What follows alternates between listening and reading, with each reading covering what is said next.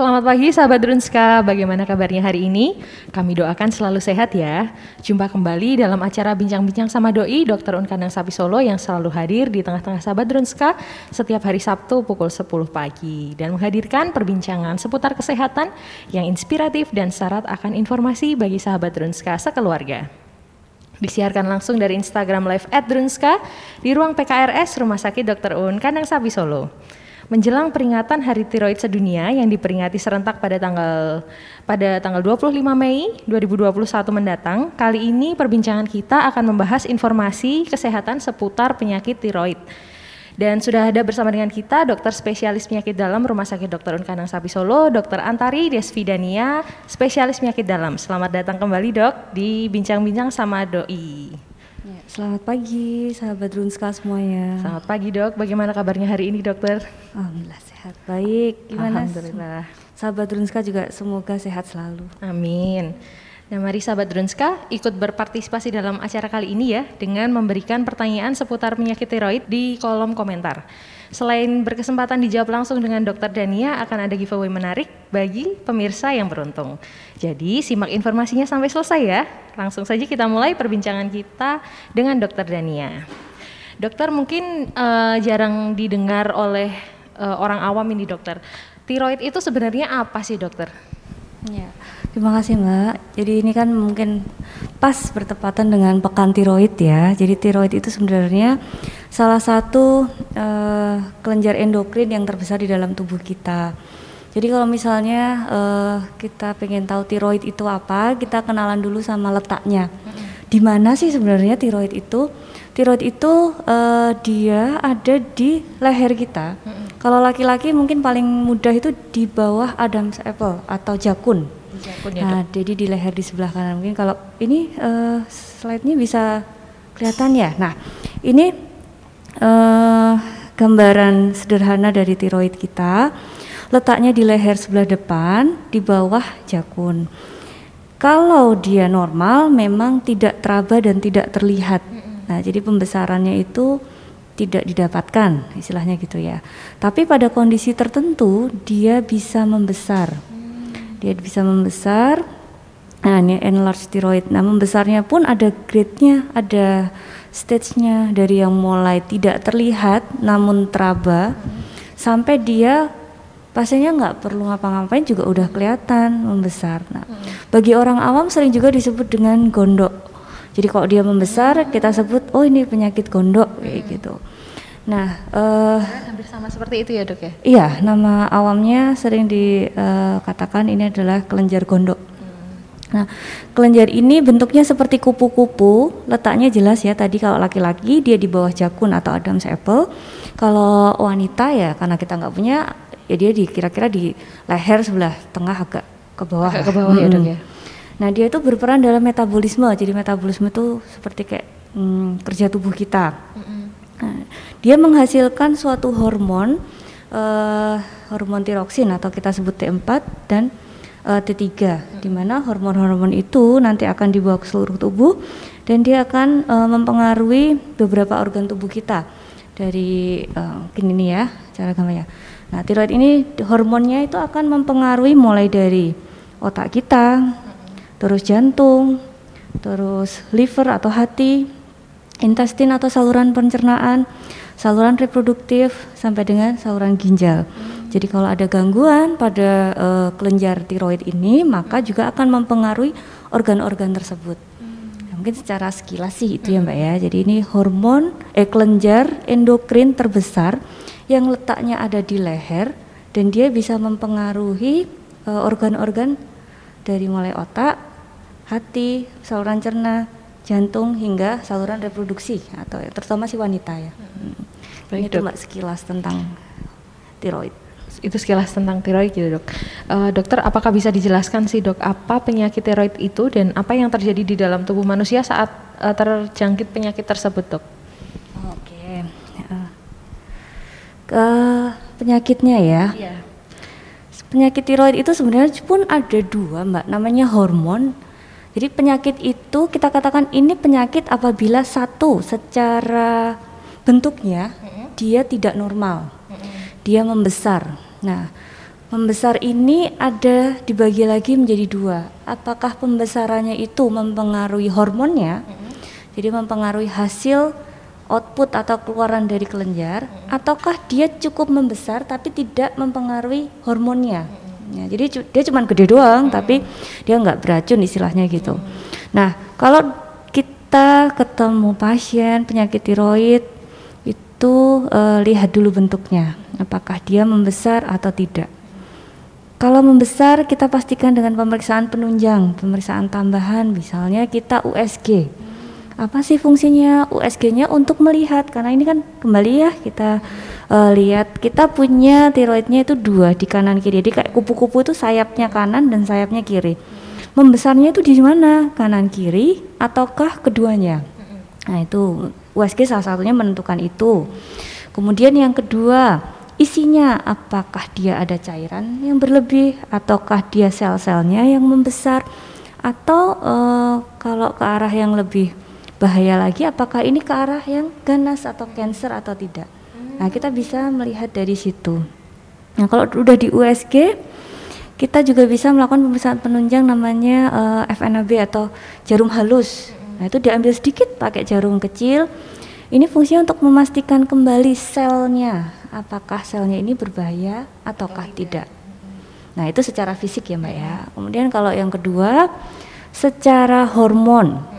Nah, secara hormon itu artinya eh, hasil outputnya apakah dia dengan pembesaran ini eh, berlebihan hormonnya, hormon tiroidnya ataukah dia malah justru kurang.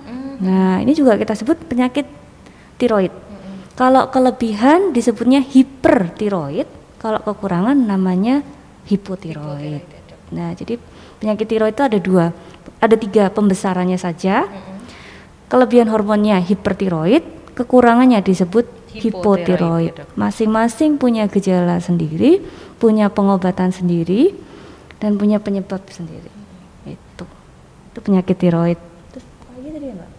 uh, apa yang terjadi di dalam tubuh manusia saat terkena penyakit tiroid itu dok? Kalau yang terjadi di dalam tubuh manusia tergantung. Kalau tadi misalnya cuman secara fisik atau bentuknya, yang terjadi adalah tentu secara estetika, apalagi yang kita wanita ya, itu kan mengganggu ya. Kadang-kadang pada usia muda remaja itu cukup membuat uh, apa ya malu ya, apa ya istilahnya? Kan dia malu karena mungkin usia remaja karena kelihatan ya, kelihatan. Ya. itu kenapa sih kok benjol? Kayak gitu. Nah itu dia jadi minder kayak gitu. Tentu secara psikis seperti itu. Kalau pada tahap lanjut yang dia sampai menekan organ sekitar karena di belakang dari kelenjar itu kan ada saluran nafas, saluran makan. Nah, itu mulai menimbulkan gangguan seperti snoring atau kok tidurnya ngorok kayak gitu. Atau sampai susah menelan. Karena dia menekan di saluran cerna di eh, saluran eh, pencernaan di belakangnya. Otomatis eh, secara fisik bentuk kalau membesar gangguannya mulai dari estetika, kemudian saluran gangguan saluran menelan sampai dengan pernafasan. Kalau hormonnya sendiri dia tidak membesar tapi hormonnya terganggu apa yang terjadi? Nah ini misalnya, ini gejalanya ini.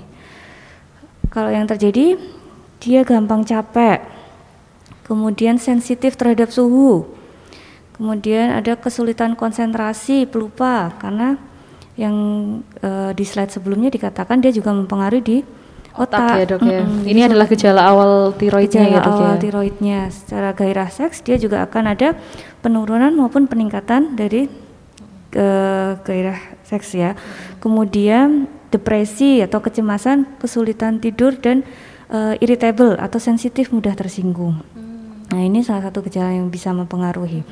Kalau kita lihat lagi, nah ini tiroid itu mempengaruhi juga di, uh, aduh sorry, di, uh, di liver, liver ya dok ya? hmm, di liver di ini hati ya, di ya? hati. Otomatis kalau dia ada gangguan di tiroid, orang akan mudah terganggu kolesterolnya. Saya nggak ngapa-ngapain kok trigliseridnya kok tinggi terus. Nah, kita bisa cek apa mungkin ada gangguan dari hormon tiroidnya. Gitu. Terus untuk heart atau hat, atau jantung. Pada kondisi tertentu, hormon tiroid itu juga mempengaruhi denyut jantung. Jadi lajunya lebih cepat. keluhannya tuh simple. Kok saya saya sering berdebar-debar ya dok? Saya deg-degan ya dok? Kayak gitu. Kita bisa uh, pantau juga apakah ada gangguan nggak di tiroidnya. Baik dok. Untuk hmm. itu uh, apakah muncul pembesaran dahulu atau gejala awal dahulu dok? Biasanya nggak mesti mbak tidak pasti uh, ya dok tidak ya? pasti tergantung dengan kondisi tergantung setiap kondisinya karena oh, ada yang dia membesar hmm tapi secara hormon normal. Hmm. Jadi dia gede doang tapi nggak ngapa-ngapain. Tapi justru ada yang sebaliknya. Dia tidak terlalu besar tapi ternyata hormonnya aktif. Hmm. Nah, untuk itu baik gejala maupun uh, klinisnya hmm. kalau misalnya ada perubahan hmm. lebih baik langsung cek aja. Hmm. Ya. Gitu. Ini sekilas-sekilas gitu. Uh, kalau saluran cerna ini misalnya apa? Konstipasi susah untuk buang air besar atau justru dia terlalu aktif sehingga mudah untuk diare. Untuk organ reproduksi karena penderita tiroid itu biasanya perempuan satu dari sepuluh apa mm-hmm. hanya satu dari sepuluh mungkin yang laki-laki satu dari sepuluh penderita tiroid itu perempuan ya laki-laki malah oh laki-laki oh, yang banyak itu perempuan oh. jadi dia gangguannya lebih ke reproduksi wanita mm-hmm. misalnya gangguan menstruasi ada yang menstruasinya malah jarang-jarang tiga empat bulan sekali hmm. tapi ada juga yang e, menstruasinya sekali mens banyak hmm. nah itu bisa jadi gangguan hormon di tiroidnya hmm. Atau kalau yang sudah menikah dia lama belum punya anak karena pematangan ovumnya terganggu hmm. akibat hormon tiroid ini hmm. ini mungkin sekilas tentang uh, apa yang terjadi kalau seseorang menderita penyakit tiroid jadi perlu diwaspadai ya dok kalau mengalami gejala-gejala seperti itu ya dok ya? Iya, dia kelenjar kecil ya, walaupun dia dikatakan endokrin terbesar, cuman dia barangnya kecil tapi bisa mempengaruhi di beberapa organ. Baik dokter. Hmm. Lalu uh, untuk faktor pendukung terjangkitnya penyakit tiroid itu apa saja ya dok? Terkhusus untuk wanita ya dok ya, karena 9 dari dari 9 dari 10 ya dok adalah hmm. uh, wanita ya dok. Hmm Berarti salah satu faktor pendukung seseorang ini ya satu wanita. Oh. Walaupun dia bisa bisa terkena di semua usia hmm. dan semua gender ya. Hmm. Cuman wanita memang lebih sering. Lebih rentan ya dok. Lebih rentan. Yang kedua yang berhubungan dengan wanita hmm. sedang atau setelah melahirkan. Sedang atau setelah melahirkan ya, itu biasanya karena dok? pada wanita yang sedang hamil -hmm. ataupun saat dia menyusui terjadi perubahan hormon, -hmm. hormon wanitanya yang tentunya ini akan mempengaruhi juga kerja dari uh, hormon tiroid. Mm -hmm. Kemudian wanita juga akan mengalami masa menopause. Mm -hmm. Nah ini juga harus uh, diwaspadai mm. karena saat menopause juga terjadi perubahan hormon seperti layaknya ketika hamil dia hormonnya naik, ketika mm. menopause dia hormonnya turun, sama-sama mm. mempengaruhi. Mm. Kemudian faktor berikutnya uh, radiasi. Mm. Sering terpapar radiasi terutama di daerah leher, mm. dia juga bisa merangsang kelenjar tiroid itu bisa berubah. Radiasi radiasi sinar matahari X-ray, bisa. X-ray ya dok ya. X-ray ya. Kemudian uh, penyakit infeksi lain. Hmm. Misalnya ada infeksi virus atau TB, TBC paru, itu dia infeksi-infeksi itu bisa menyebabkan peradangan atau terjadinya tiroiditis sehingga akan berubah pula hormon yang dikeluarkan. Penyakit selanjutnya yang sering itu autoimun. Hmm. Nah, kalau autoimun itu uh, susah gampang ya karena dia kan auto ya dia sendiri hmm. tiba-tiba aja dia punya autoimun autoimun untuk kelenjar tiroid ini juga dia unik dia ada dua autoimun yang meningkatkan hormon hmm. seperti misalnya Graves disease hmm.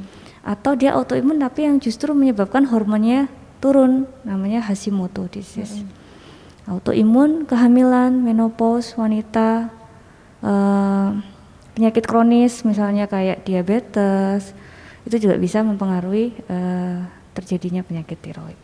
Baik dok, berarti tetap harus diwaspadi um, balik lagi dengan gejala awal tadi ya dok ya? Mm -mm. Kalau ada gejala awal, ada perubahan bentuk, mm -mm. kemudian ada faktor pendukung, mm -mm. Uh, makanannya kurang yodium lah lupa aku kurang yodium oh, ya dok ya? kekurangan yodium juga bisa menjadi faktor pendukung penyakit tiroid ini ya, kalau ada tiga itu uh, walaupun uh, kecil apa pun ya hmm. diperiksakan berarti penyakit tiroid dan gondok itu apakah sama ya dok ya Sama, Sama ya, Dok, ya? ya. Penyakit gono kurang yodium kan. Kurang yodium Ya. juga ya dok ya. Baik dok. Lalu siapa saja yang berpotensi terjangkit penyakit tiroid tersebut dok? Selain eh, adakah kurun eh, usia seperti itu dok? Usia di usia anak sebenarnya sudah dilakukan screening hormon tiroid. Ya, saat ini sedang digalakkan ya. Apalagi kan kita juga ada program eh, stop stunting. Nah, salah satu peran dalam hormon tiroid ini bagi usia anak adalah di pertumbuhannya. Jadi ada baiknya ketika anak-anak itu juga dilakukan screening hormon tiroid. Kemudian kapan lagi pada usia produktif? Karena pada usia-usia ini eh, orang hamil, kemudian menstruasi, nah itu kan gangguan-gangguan hormon. Nah, ini kemudian yang ketiga di usia-usia menopause Nah, itu juga perlu diwaspadai. Mungkin kalau secara usia gender seperti itu wanita yang dia sedang mengalami perubahan hormon, nah itu terutama kayak gitu. Baik dok. Untuk yang screening, kalau tadi ada pembengkakan di kelenjar tiroidnya nah, di USG ya dok ya. Kalau screening hormon tadi biasanya dengan apa dok? Screening hormon bisa dilakukan dengan pemeriksaan darah. Pemeriksaan darah ya dok Pemeriksaan ya? darah. Eh, kayaknya di di tempat kita di UN ini juga ada lagi ada ada ya, paket ya? ya, lagi Iya, ada, ada paket, paket screening hormon mungkin bisa. Untuk pemeriksaan tiroid. Bisa pemeriksaan tiroid. Jadi kalau gejalanya kadang-kadang memang eh, pasien datang itu tidak khas gejalanya. Cuman kalau kita kumpulkan misalnya saya sering cemas, Dok, saya sering gelisah tanpa sebab yang jelas, berdebar-debar, makan banyak tapi kok nggak gemuk-gemuk. Nah, itu bisa dia sudah mulai melakukan screening untuk pemeriksaan hormon tiroid. Baik dok. Mm-mm. Lalu jika sudah terjangkit penyakit tiroid itu dok, eh, pengobatan seperti apa yang harus ditempuh untuk menuntaskan penyakit tersebut dok? Gimana kalau ternyata sudah kena penyakit tiroid? Tentu kan kita melihat lagi. Wah, ternyata kelenjar tiroidku membesar nih, gitu misalnya. Ini gimana? Pasti dicek hormonnya dulu. Kalau misalnya hormonnya baik, tindakan yang bisa menghilangkan ya diambil, dioperasi. Cuman ada eh, resiko dan manfaatnya yang mungkin nanti akan dijelaskan di bagian eh, bedah ya yang mengambil. Kemudian kalau misalnya ya saya nggak apa-apa dok, agak besar, tapi kok terganggu hormonnya, ya dia harus pengobatan rutin. Nah, pengobatan ini kita berikan untuk tujuan menstabilkan hormon. Kalau yang ketinggian ya kita kasih obat untuk menurunkan, kalau hormonnya kerendahan ya kita kasih obat untuk menaikkan. Nah, dengan tujuan terjadi keseimbangan hormon. Yang mengatur secara alami itu kan sebenarnya ada di pituitari ya. Jadi di ada di dasar otak kita itu namanya pituitari, dia mengeluarkan TRH atau stimulit tiroid itu. Nah, dia itu menstimulasi, dia itu kayak regulator. Kalau dia melihat hormon tiroid kita ini kebanyakan, oh berarti dia akan bilang sama pituitari, tolong saya jangan disuruh untuk mengeluarkan lebih banyak. Jangan diproduksi lebih banyak Oh, ini ada banyak jadi ya. dia kayak ada regulator alami di dalam tubuh kita. Nah, kalau misalnya regulatornya ini nggak benar, ya sudah kita harus mengatur dengan obat-obatan. dengan obat ya dok ya. Mm-mm. Jadi di otak itu bawah di ya, ya? bawah ha, di dasar situ. Baik, Dok. Dokter ada berubah, ada perbedaan gejala nggak sih dok dari yang hypertiroid sama hipotiroid? Hipotiroid. Ada, ah, coba ya, aku ada slide-nya. Ah, ini nih nih. Ini ada hipotiroid ada. Kalau hiper dia terlalu aktif, jadi hormonnya itu naik. Kalau hipo dia kurang aktif. Jadi kesannya kalau ini gambar kupu-kupunya ini, kalau dia semangat ya, Mm-mm. semangat. Semangat meskipun flat ya dok ya. Dia secara fisik dia matanya lebih besar, jadi kita bilang exophthalmos ya, matanya agak melotot, nah Oh, kayak gitu. Kemudian secara fisik dia kurus, Hmm, hmm, hmm, hmm. makannya banyak, tapi dia Tidak kurus. gemuk-gemuk seperti itu ya oh. dok ya. Terus eh, dia mudah untuk berkeringat. Jadi kalau hiper itu kan berlebih, jadi dia berlebih. Metabolismenya tinggi Metabolismenya ya, dok ya? naik, dia nggak kuat sama sinar matahari karena panas dikit dia sudah gampang berkeringat. Mm-mm. Kemudian dia lebih mudah cemas atau gelisah. Hmm, itulah kenapa mukanya seperti itu ya dok ya? Iya, gelisah kan. Kemudian mudah lelah jelas ya, Mm-mm. dan dadanya sering berdebar-debar. Hmm. Kalau yang hipo dia kekurangan sebaliknya, dia mudah untuk gemuk, Hmm. Obesitas biasanya atau udem atau gede ya. Mm-mm. Kemudian dia lambat secara gerakan tuh lambat, Mm-mm. terus kulitnya kering. So- sorry ya kita slide berikutnya.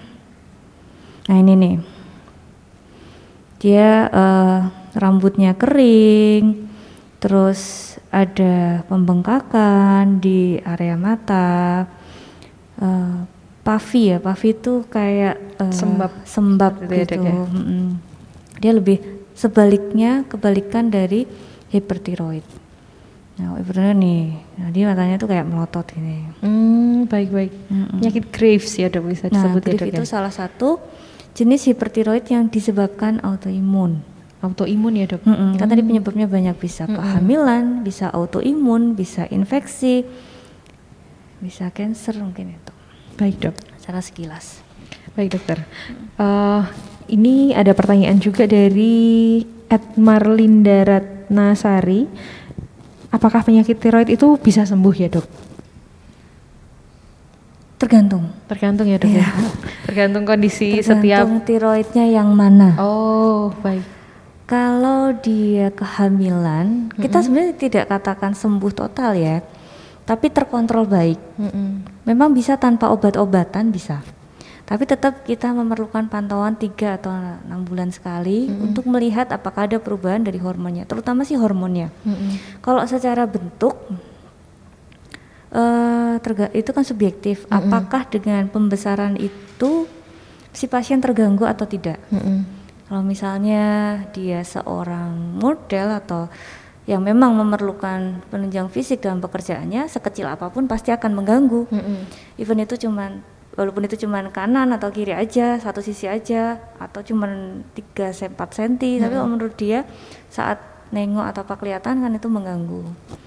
Yaitu sembuhnya ya diambil. Tapi itu sebenarnya kita katakan terkontrol, wong hormonnya enggak kenapa-kenapa. Tapi kalau misalnya dia tidak terganggu, pembesarannya jelas, hormonnya normal, ya itu nggak usah diobatin. Mm-mm. Gitu. Terus kalau yang hormonnya sudah terganggu, apakah bisa sembuh? Tanpa obat bisa, tapi tetap kita sarankan pantauan kok. Dipantau terus ya, Oh, oh, Dok, ya? Pengecekan hormonnya itu Mm-mm. dengan eh, tetap menjaga makannya, Mm-mm. menjaga stresornya, Mm-mm.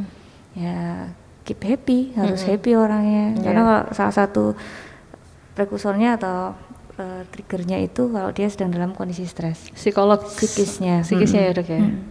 Baik dok, berarti eh, apa yang bisa dilakukan untuk mencegah penularan penyakit tiroid itu tadi menjaga eh, man- apa manajemen stres ya dok ya? Manajemen stres dan eh, hidup Menjaga- sehat, ya, olahraga, menjaga pola makan makan sehat, sehat. ya dok Heeh. ya. Baik dokter. Nah itu dia sahabat Renska sekilas informasi dari dokter Dania terkait penyakit tiroid. Dokter ini sudah ada jus dan snack dari Cafe Diet untuk bisa dinikmati dokter. Dan sekalian eh, saya mau memberikan informasi buat sahabat Renska. Eh, sebelum dijawab dengan dokter Dania ini kan sudah terpantau beberapa pertanyaan ini dok dari sahabat Drunska yang masuk. Namun sebelum dijawab dengan dokter Dania, Christine mau beri sekelas informasi Bu- eh, terkait dengan penyakit tiroid. Mungkin sahabat Drunska di rumah ada yang belum tahu. Jika selama bulan Mei ini ada paket spesial untuk medical check up tiroid yang meliputi pemeriksaan dokter spesialis penyakit dalam, lab darah rutin, FT4 dan TSH. Pemeriksaan dilakukan setiap hari Senin sampai Sabtu di hari kerja pukul 8 sampai pukul 11. Informasi lebih lanjutnya nanti bisa hubungi nomor layanan pelanggan kami di 081 5533 00333. Selain itu, rumah sakit juga menyediakan layanan catering makanan sehat dari Cafe Diet seperti jus segar, snack sehat, catering makanan sehat seperti catering diet untuk diabetes mellitus, hipertensi, kolesterol, asam urat, catering sonde, makanan pendamping air susu ibu dan ada kue kering juga loh. komplit kan? Nah, bagi sahabat Drunska yang ingin memesan, bisa memesan secara online maupun offline dan bisa diantar sampai ke rumah juga dengan menghubungi Cafe Diet di nomor 081576393333. Saya ulangi 081576393333. Nah, buat sahabat Drunska yang di rumah aja namun tetap perlu konsultasi dengan dokter, jangan khawatir karena rumah sakit juga menyediakan layanan telemedicine di mana konsultasi tatap muka masih bisa dilakukan melalui aplikasi smartphone dan untuk obatnya juga bisa diantar dengan layanan antar obat atau LAO. Selain itu memasuki masa adaptasi kebiasaan baru, sahabat Drunska juga bisa melakukan pemeriksaan antibodi SARS-CoV dengan metode CLIA, lalu ada swab antigen dan swab PCR juga di Rumah Sakit Dr. Un Kandang Sapi Solo. Pendaftaran dan akses hasil pemeriksaan swab antigen dan tes swab tes PCR kini juga lebih mudah dan cepat melalui website pcr.drunska.com dan antigen.drunska.com. Untuk informasi lebih lanjutnya bisa menghubungi kami di nomor layanan pelanggan di 081553300333. Nah, sahabat Drunska yang telah bergabung, kami ucapkan selamat bergabung. Boleh menyampaikan pertanyaan ke Dr. Denia melalui kolom chat. Bagi dok, bagi sahabat Drunska yang beruntung akan berkesempatan mendapatkan giveaway dari rumah sakit. Dan saat ini ada beberapa pertanyaan yang sudah masuk dokter dari sahabat Drunska. Kita bacakan satu persatu ya dok. Pertanyaan yang sudah masuk dari Ed Bella Wiwit. Kalau di ketiak kayak ada kelenjar itu apa ya dok? Saya sedang menyusui ini seperti itu. Apakah itu termasuk uh, salah satu yang mengarah ke gejala tiroid, dok? Oke, terima kasih kepada penanya Mbak Bella ya. Ya, Bella Wiwit. Hmm, kalau tadi secara letaknya kan kelenjar tiroid itu ada di leher sebelah depan ya. Mm -hmm. Jadi dia bukan, dia nggak ke mana-mana, mm -hmm. ya cuman di situ aja. Cuman kalau misalnya ada benjolan di ketiak itu mungkin yang dimaksud adalah kelenjar limfe, kelenjar getah bening. Kelenjar getah bening. Ya, kelenjar getah bening itu tersebar di dalam tubuh kita dari leher, daerah leher kepala belakang mm -hmm. sampai dengan di ekstremitas bawah misalnya sampai mm -hmm. di lutut ya mm -hmm. kayak gitu. Cuman uh, di saat-saat tertentu dia juga bisa membesar. Mungkin yang seperti dialami Mbak Bella ini saat menyusui dia terjadi pembesaran kelenjar getah bening daerah ketiak. Penyebabnya bisa banyak, bisa infeksi karena kan itu salah satu pertahanan tubuh kita juga kita kalau misalnya lagi ada infeksi, ada flu, atau bahkan kadang kecapean aja juga bisa membesar. Nah itu juga harus diwaspadai. Semua benjolan tidak normal itu memang kita harus uh, aware, ya, kita harus waspada. Kalau dia tambah membesar, dia nyeri, dia tidak kunjung sembuh, kita sarankan untuk berkonsultasi ke dokter yang terdekat. Karena bukan tidak mungkin benjolan yang tidak di uh, periksakan akan menjadi sesuatu yang serius. Uh, jadi kalau itu bukan kelenjar tiroid, tapi kelenjar lebih ke arah kelenjar getah bening. Tapi untuk pastinya memang kita harus periksa, lihat, kita pegang, kita periksa lebih lanjut, apakah ini hanya sekedar gumpalan lemak bawah kulit, ataukah dia sebuah kelenjar getah bening atau sesuatu yang lain. Mungkin itu ya. Baik dok, terima kasih dokter Dania. Selanjutnya ada pertanyaan dari Ed Marlinda underscore Ratnasari. Apakah penderita hypertiroid, hypertiroid boleh divaksin dokter? Saat ini vaksin apa COVID kali ya maksud atau vaksin apa? Vaksin COVID ya. Untuk vaksin COVID ini sekarang kita sudah punya pedoman yang terbaru. Semua penyakit kronis yang terkontrol baik bisa dilakukan vaksin termasuk untuk hipertiroid ini. Apabila hipertiroid ini dalam kondisi stabil dan tidak ada pemberat yang lain, bisa dilakukan vaksin. Tapi untuk lebih pastinya, uh, konsultasikan ke dokter yang biasa merawat. Apakah saat ini saya dalam kondisi stabil dan bisa dilakukan uh, vaksinasi seperti itu. Hmm. Mendapatkan surat pengantar dari dokter terkait ya dok ya dokter bisa ya, ada surat pengantar bahwa saat hmm. ini dalam kondisi yang stabil, stabil seperti itu ya, dan ya, bisa dilakukan vaksinasi, vaksinasi. Ya, dok. ya baik dok. Terima kasih dokter Dania. Selanjutnya ada pertanyaan dari PFV oh PF Fabrika tiroid menurun ke anak tidak ya dok? Oh ya. Penyakit tiroid ini sebenarnya bukan penyakit menular. Dia nggak menular istilahnya kayak flu, flek paru atau yang kemarin yang kita habis ngobrol itu kan si nyamuk itu demam berdarah enggak, dia bukan penyakit menular, tapi ada faktor genetik juga yang berperan, tapi tidak selalu. Karena penyebabnya kan itu tadi, apakah dia kurang yodium, terkena paparan, terus uh, sedang dalam kondisi hormonal yang enggak stabil, itu kan penyebab utamanya. Tapi faktor genetik walaupun kecil secara persen, tapi dia bisa membawa. Ada riwayat dalam keluarganya yang hipertiroid juga dia bisa. Karena kan endemis ya tempat tinggalnya kan sama. Misalnya si si orang tua tinggal di tempat yang airnya atau daerah yang kurang beriodium. Ya otomatis anaknya kan juga ya ini pengaruhnya si lingkungan ini yodium bukan karena bukan karena genetik semata tapi karena lingkungannya pun mendukung dia kurang yodium dan membuat tiroidnya besar. Tuh. menularnya melalui tidak menular. Tidak. Menular. Dia bukan penyakit menular. Mm -hmm. kalau di dalam kategori penyakit menular mm -hmm. dan tidak menular dia bukan penyakit mm -hmm. menular. Tapi karena lingkungan yang sama ya dok ya, ya mungkin ada pola hidup yang sama pola seperti hidup itu ya, yang ya, sama atau lingkungannya sama-sama dia beradiasi nah bisa. Lingkungan yang beradiasi juga bisa ya dok bisa. ya mungkin kita kan di pabrik-pabrik yang khusus untuk uh, alat-alat mm -hmm. radiasi itu juga mm -hmm. berpengaruh. Mm, Atau tegangan dok. tinggi kayak gitu. Baik dok.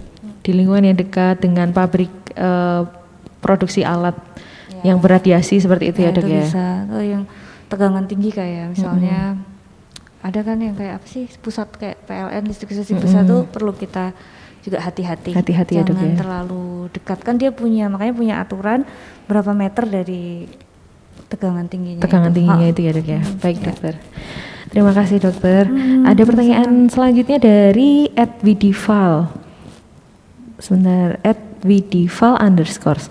Dok, bulan lalu saya USG koli hasilnya tidak nampak kelainan pada tiroid kanan kiri, limfadenopati pada regio karotis kanan kiri. Saya juga tiga bulan lalu cek TSH 1, wah ini detail dok.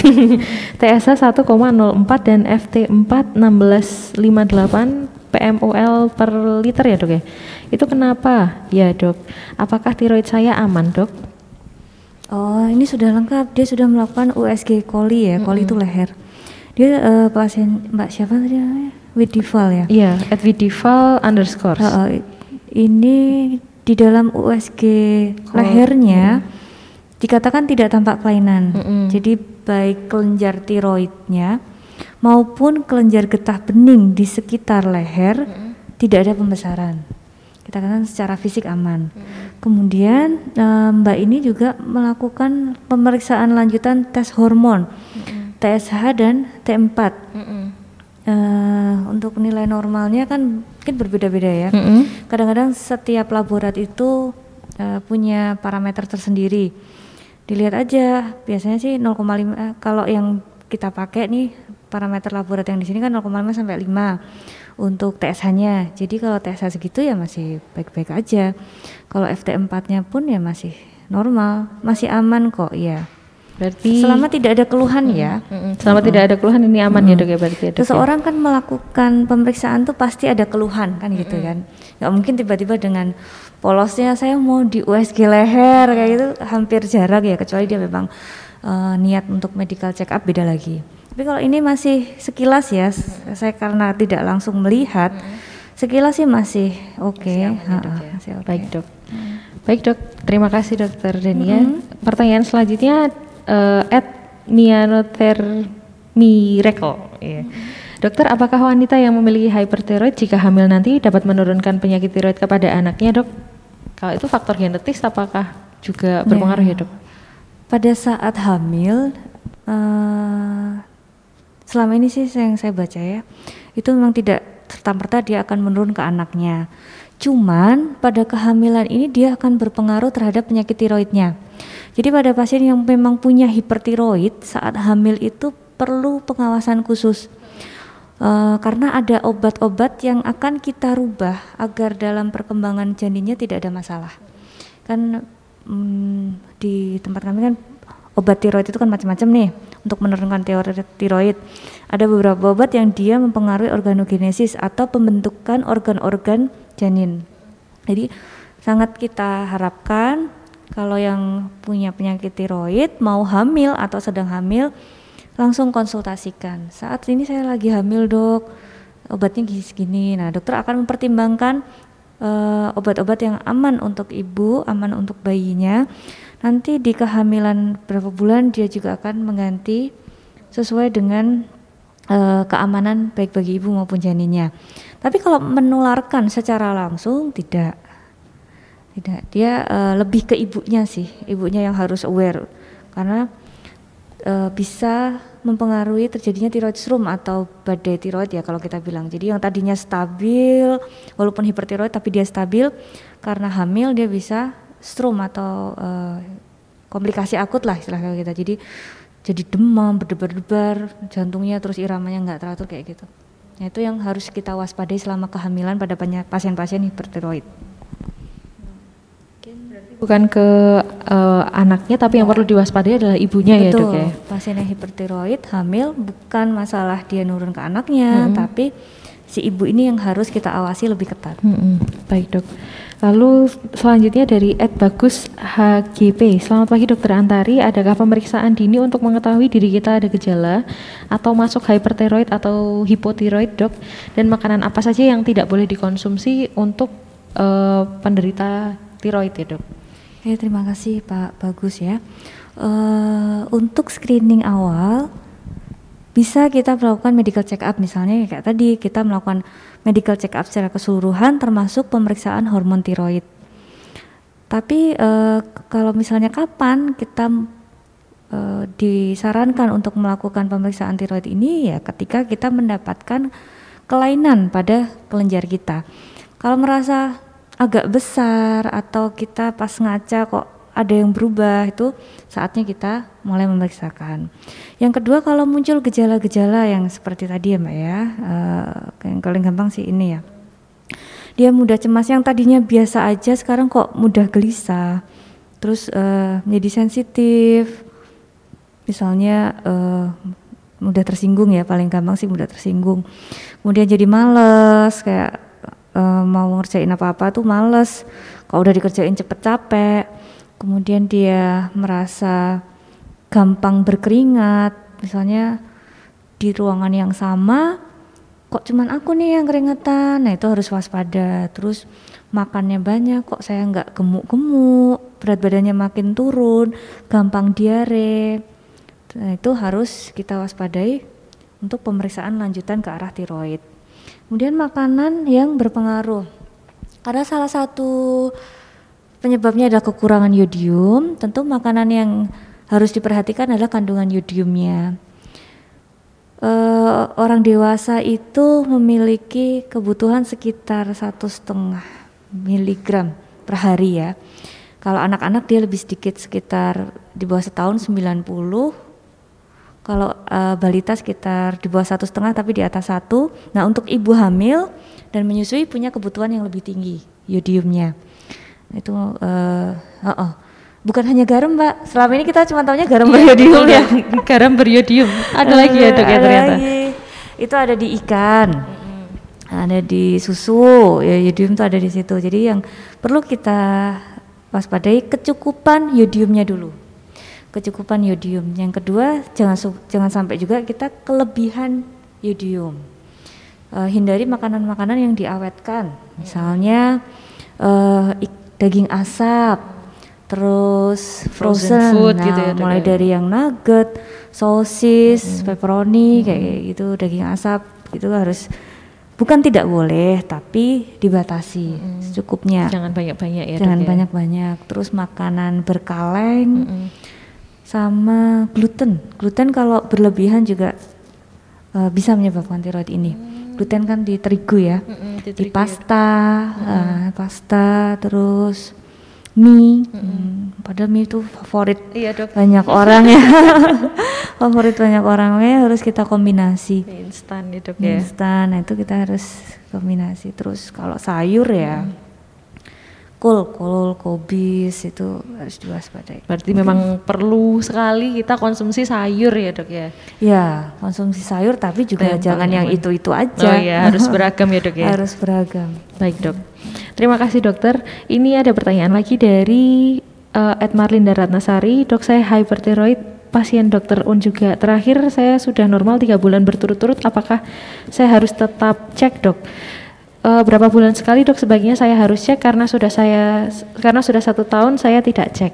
Oh Seperti ya, wah ini termasuk bagus nih. Mm -mm, tiroid ya. tapi terkontrol ya. Mm -mm. Kita sarankan kalau memang sudah terkontrol baik, lakukan uh, 3 sampai enam bulan lah. Paling tidak mm -hmm. 6 bulan cek kalau stabil atau baik, cek lagi enam bulan mm -hmm. lagi dengan tetap memperhatikan gejala yang muncul. Mm-hmm. Kalau belum enam bulan dia mulai merasa cepet capek, mm-hmm. keringetan, itu ya cek lagi. Mm-hmm. Jadi paling tidak kita sarankan selalu enam bulan. Enam bulan sekali cek ya dok ya.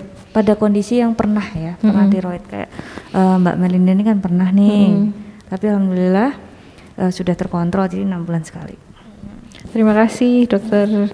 Terima kasih juga Mbak Marlinda atas pertanyaannya.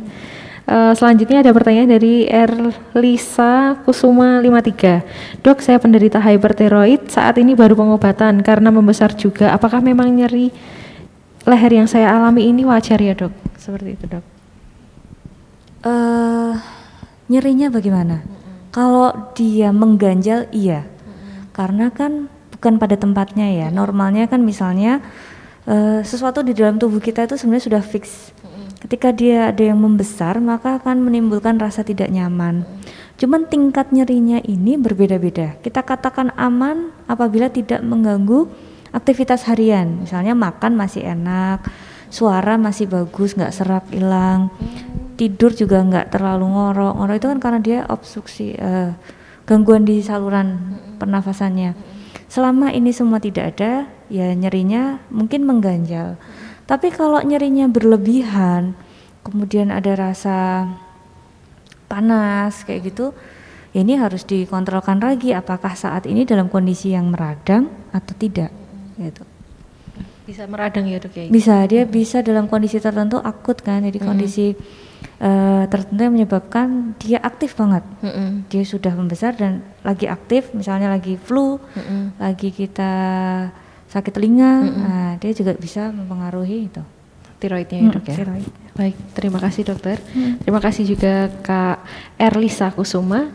Lalu selanjutnya ada uh, pertanyaan dari Ed saya Mimi 23. Dok, saya saya ada benjolan di leher selama 6 sampai 7 bulan ini.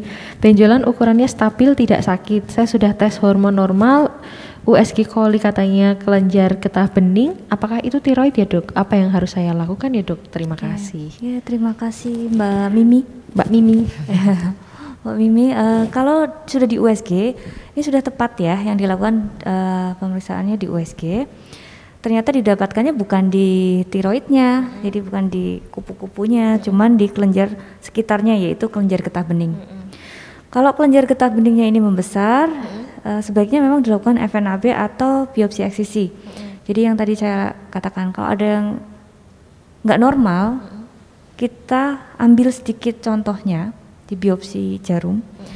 Nanti akan dilihat selnya apakah pembesaran kelenjar getah bening ini hanya suatu peradangan hmm. ataukah dia infeksi misalnya infeksi uh, eh, TBC kelenjar hmm. ataukah mungkin dia sebuah ke arah hiperplasia atau mungkin ke arah tumor. Hmm Nah, itu harus dilakukan pemeriksaan sel, entah itu dengan cara FNAB, jarum halus, ataukah dia dengan biopsi eksisi diambil satu utuh. Oh. Gitu. Cuman karena kelenjar getah bening itu kan kecil ya. Mm-hmm. Nggak besar kok, saya tanya mungkin sih ya sekitar 3 sentian. Mm-hmm. Nanti bisa berkonsultasi ke dokter bedah atau bedah onkologi yang lebih berkompeten untuk hal ini. Baik, Dok. Hmm. Terima kasih, Dokter. Ya, terima kasih juga untuk Kak Mimi. Uh, pertanyaan selanjutnya dari underscore Ima. I, Ima 1326. Dok, untuk tiroid itu uh, di bayi apakah bisa ya, Dok? Untuk pemeriksaan tiroid pada anak, mm -hmm. memang sekarang uh, yang itu tadi mm -hmm. yang lagi digalakkan ya. Mm -hmm. Jadi screening tiroid pada anak memang sedang kita uh, sarankan Gencar, ya, digencarkan. Ya, Cuman dia ada usia tertentu mm -hmm. kapan bisa di ada batasnya. Ya, ada batasnya. Dia bukan bayi kok. Karena lebih setahun apa ya? Mungkin dokter anak yang mm -hmm. lebih paham. Ini salah satunya untuk mengetahui lebih awal Mm-mm. apakah anak ini nantinya akan mengalami gangguan pertumbuhan atau tidak. Mm, seperti stunting juga Ha, bisa ke arah situ bisa terpengaruh oleh tiroidnya juga ya dok ya? Bisa, dari tiroidnya juga Mm-mm. dia terjadi stunting, Mm-mm. Down syndrome kayak Mm-mm. gitu. Bisa. Tapi di atas satu tahun ya dok berarti ya dok. Eh, mungkin dokter anak ya mbak ya Mm-mm. yang lebih eh, Bisa tapi ada kok ya, ada ada Usia usia ya, Dok. batasannya. Iya. Baik dok. Mm-mm. Terima kasih Kak Ima atas pertanyaannya. Terima kasih dok atas, Mm-mm. eh, atas jawabannya. Selanjutnya dari @syafahani29. Dok, apakah tiroid dan limfadenopati sama dok? Saya USG hasilnya limfadenopati di karotis kanan dan kiri dok. Bagaimana jika seperti itu ya dok? Oke, limfadenopati kayaknya banyak ya yang Iya. menanyakan tentang Iya. limfa dan tiroid. Jadi di di tak Beragam ya, lagi, Dok, itu beda. pertanyaannya ini. Dok.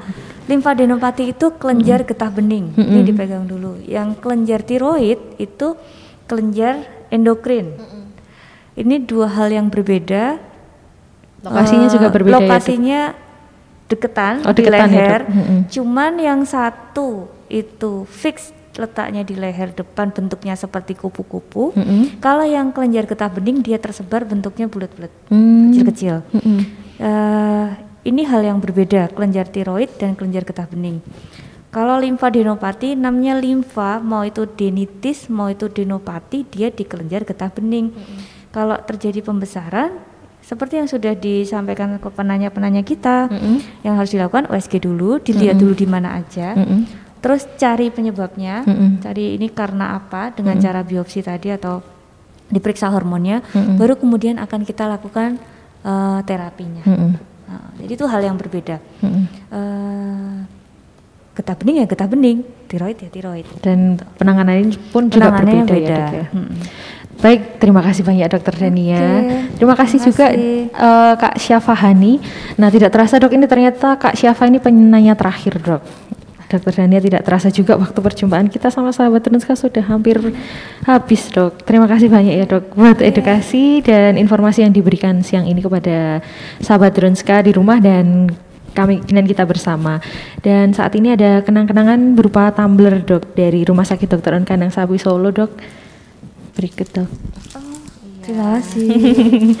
nah, ini bisa di eh, ke Cafe Diet dok. Setiap tanggal 3 beli jus di Cafe Diet dengan tumbler Dronska seperti ini bisa dapat potongan 30% loh dok. Selain eh, bisa menjaga lingkungan dengan mengurangi plastik juga bisa berhemat dan tentunya juga sehat Nah, sebagai penutup dokter mungkin ada take home message yang mungkin ingin hendak disampaikan dengan sahabat Dronska di rumah dokter? Ya, eh, terima kasih. Tiroid ini memang sesuatu yang sering diabaikan. Ya, eh, bagi sahabat Runska, saya sarankan untuk yang memiliki keluhan walaupun sekecil apa pun, periksa. Kadang-kadang periksa lehernya. Ka- Saat berkaca, lihat apakah ada perubahan atau enggak. Kemudian kenali tubuh lebih dekat. Kalau misalnya tubuhnya merasa ada ada perubahan gampang capek, kurus, gampang gelisah, ayo periksa. Jangan-jangan si tiroid ini eh, ikut di dalam tubuh masing-masing. Sebagai salah satu pendorong faktornya ya dok ya? Iya. Terus Baik dokter, terima kasih banyak dokter untuk semua eh, edukasi dan informasi yang sudah dibagikan. Terima kasih juga buat sahabat Drunska di rumah yang sudah setia mengikuti dari awal hingga akhir. Pemenang giveaway akan diumumkan besok melalui Instagram TV @drunska. Jadi tetap ikuti sosial media kami di Facebook, Instagram, dan YouTube kami @drunska serta di website kami di www.drunska.com untuk informasi kesehatan terkini dari Rumah Sakit Dr. Un Kandang Sapi Solo. Selamat melanjutkan aktivitas buat sahabat Drunska sekalian. Jangan lupa tetap mematuhi protokol kesehatan, menjaga kebersihan dan selalu jaga kesehatan. Kita berdoa bersama agar wabah virus corona ini segera berakhir ya dokter ya. Semangat selalu untuk sahabat Drunska di rumah. Saya Kristina mohon maaf apabila ada salah kata atau salah ucap yang saya sampaikan. Sampai jumpa di acara bincang-bincang doi selanjutnya. Bye bye. terima kasih. Terima Happy kasih. weekend semua. Happy weekend.